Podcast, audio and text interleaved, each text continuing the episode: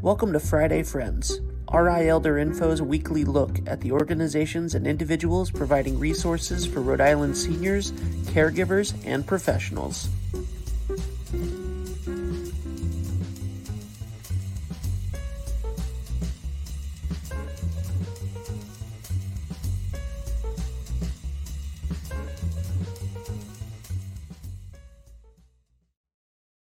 Good morning, everyone. Happy Friday.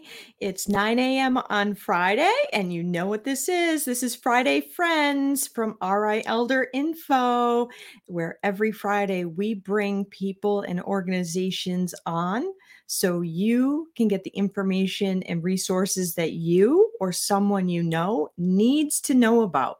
So it's super important that you hit the like button and the share button and the bells and all of those social media indicators that you really like what you're listening to and that you really want to follow what it is that we're doing here every week. As you know, I am Deb Burton, the host of Friday Friends and the executive director of RI Elder Info. And as I'm sure you've heard me say in other weeks, we are a 501c3 nonprofit, and we would not be able to bring you Friday Friends without the support of our very generous sponsors and donors. So I'd like to give a big thank you to Aetna and to United Health and to Oak Street Health and to Neighborhood Health as well as 321 Media, who is what makes this look good and sound good, as well as England Studios. They are the web design team for rielderinfo.com.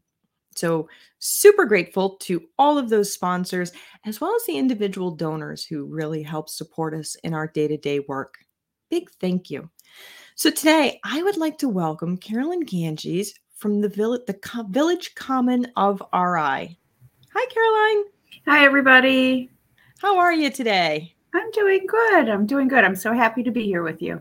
Yes. So you probably caught I stumbled a little because it used to be called the Providence Village and the name has changed now to the Village Common RI. What is the village and why has it changed from just Providence to all of Rhode Island? Sure. So we did start with a Providence Village and what I'll say first is that the village movement is all about volunteers helping older adults to age in their own home. And through volunteer, anything a volunteer can do, such as changing ceiling light bulbs, driving to medical appointments, um, uh, doing walks, and educational events, anything that can help an older adult feel safe and secure in their own home and grow older within their own community. Anything that a volunteer can do, we try and assist our members with. So we started with a Providence Village back in 2015. And pretty quickly, they realized that in order to become sustainable, they wanted to create a whole bunch of villages throughout Rhode Island so that every older adult eventually in Rhode Island can access a village can access their volunteers to help them age in their community. And so they developed the Village Common of Rhode Island so that they could um, allow other communities to join in. So we did that in 2018. And since 2018, they, we've been the Village Common of Rhode Island. We now have villages in Providence, Barrington, Westerly, and Edgewood.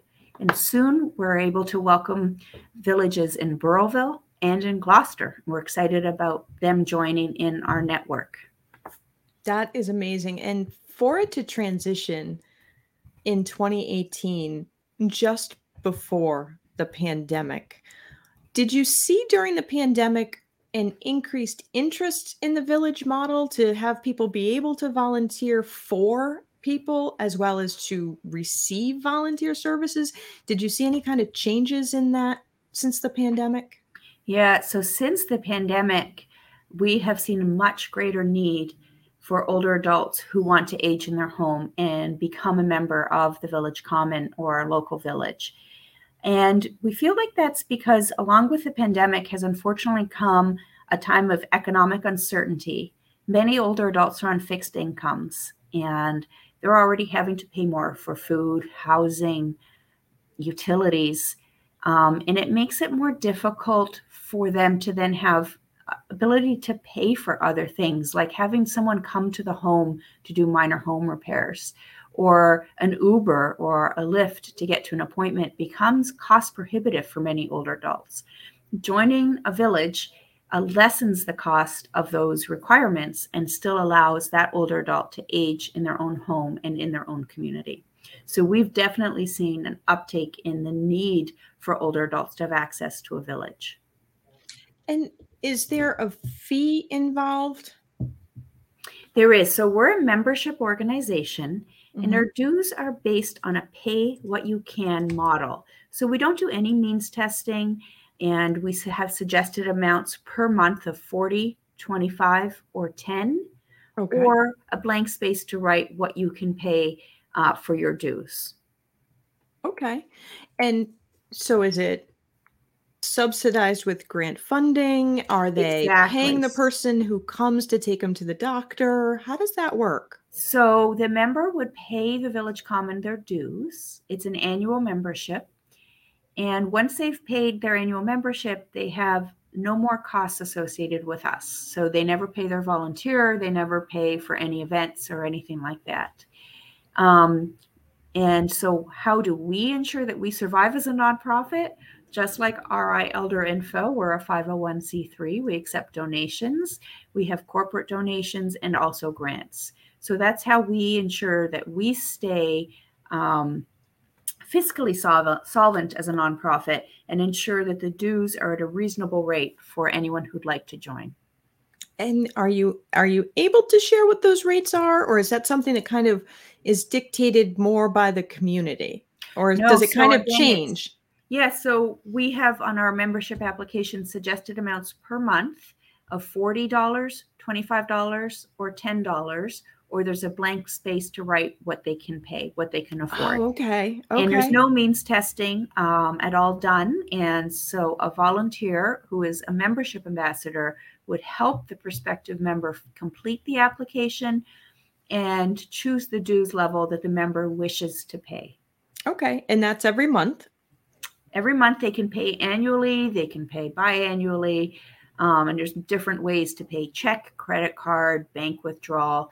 We try to make it as simple as possible. We also have a PayPal link on our website that many um, prefer to pay dues or donations through that way. It just makes it a click and an easier way to do it for them. Yep. And is there a cap on how much you how many say volunteer hours that you can receive per month? No there's no cap at all. Um, so long as we have the volunteer available to assist that member the member can call and request the, what they need now, the one thing I would say is that we're not a substitute for a daily commute to work or something like that. Our drivers, our drivers typically are there to help get the member to a medical appointment, to a hair appointment, to the grocery store, the library, wherever they need to be within their community. Um, our drivers are there to help out. Um, sometimes the volunteers uh, like to the, the member will ask for the volunteer to come in to change a ceiling light bulb. Like i said smoke detector batteries are a big yeah. thing. Um, ac units in and out of windows large pots of plants in the fall that they want to put somewhere else. So um, they rake leaves. They do all sorts of things for members. Um, and what we do within communities is create communities of mutual engagement. And by that we mean that slowly and surely members realize that they have a gift to give as well. So eventually they realize that maybe they don't drive anymore, but they're a really friendly person and they love to have a chat. And so they call another member and they do a friendly call. And in that way, that member now switches over to also becoming a volunteer, thus creating that community of mutual support where you're there for each other. Many of our members request things for um, tech support. I think we all know, and going back to that pandemic question, sometimes kids would drop off an iPad or something and say, FaceTime me on Sunday, mom. Mm. The mom is like, oh, I don't quite know what to do or what mm. FaceTime is. So that member calls their member services phone number and then they are able to request a tech visit and a volunteer comes to their home and helps them with their technology needs. A person can come right to their house to help? Absolutely. That's what the volunteers do for tech. Sometimes it can be handled over the phone. It might be as simple as resetting a router, but more often than not, it's a jammed printer or setting up a new tablet or a new phone or something like that. And they'll go and sh- that volunteer will go to the home to set that up. Wow. And so are you, do you have to be a particular age? What is the requirements to be able to volunteer? To volunteer, there's no required age at all. We encourage families to volunteer. The only caveat is that over the age of 18, we do run a background check on all of our volunteers, and that you can't do on anyone under 18. So we request if someone is under the age of 18 and wants to volunteer that they're accompanied by someone who has been vetted by our organization um, so that they're with someone for snow shoveling or playing a card game or something like that. There's something everyone can do. And it's a lot of fun, but we just, for everyone's safety and security, we ask that the younger of our volunteers are accompanied by someone like a parent or caregiver uh, who can be with them and that makes sense for for everybody's safety as well. Um, that that makes it does indeed sense. exactly. Do you have to be a certain age to become a member of the Village Common? Nope, there's no age requirement. Typically, our members are older adults, mm-hmm. um, but we do have younger um, adults as well who might need some assistance with transportation or other types of supports that our volunteers can provide but the average age of our member is 78. Okay. 78 years young. 78 years young. And we love everyone. We have, I think, three 100 year old members at the moment, and we're very proud of them. That is awesome. And do you have someone who is, say, um, coordinating the services of the volunteers so that maybe you know no one can get taken advantage of or maybe they're asking for um, a volunteer to come in and and say change a light switch versus a light bulb which you really should have an electrician for do you have someone who kind of like moderates those kinds of requests Absolutely. And of course, they're volunteers as a volunteer driven organization. So we have a team of volunteers we call service coordinators and they are the ones who answer the phone number that members call. All members call the same number of 401 441 5240 when they need a service. There's a volunteer who answers the phone, and they then arrange it through the background operating system that we have to contact the volunteers. Now, we always encourage and we ask our volunteers to encourage our members to call that phone number and so that was that, the 441 5240? Yep, 401 441 5240. Okay. And what that does is it allows our volunteers to say no, quite frankly. Uh, everyone's lives are busy, and we always say it takes a village to run a village. Sometimes uh, you may be busy with your own family. Sometimes you may be busy um, with your work or going on vacation, or you just need a break from volunteering. By ensuring that the members call this number for all of their needs, then the volunteer, it's never on one person. Each village has numerous volunteers.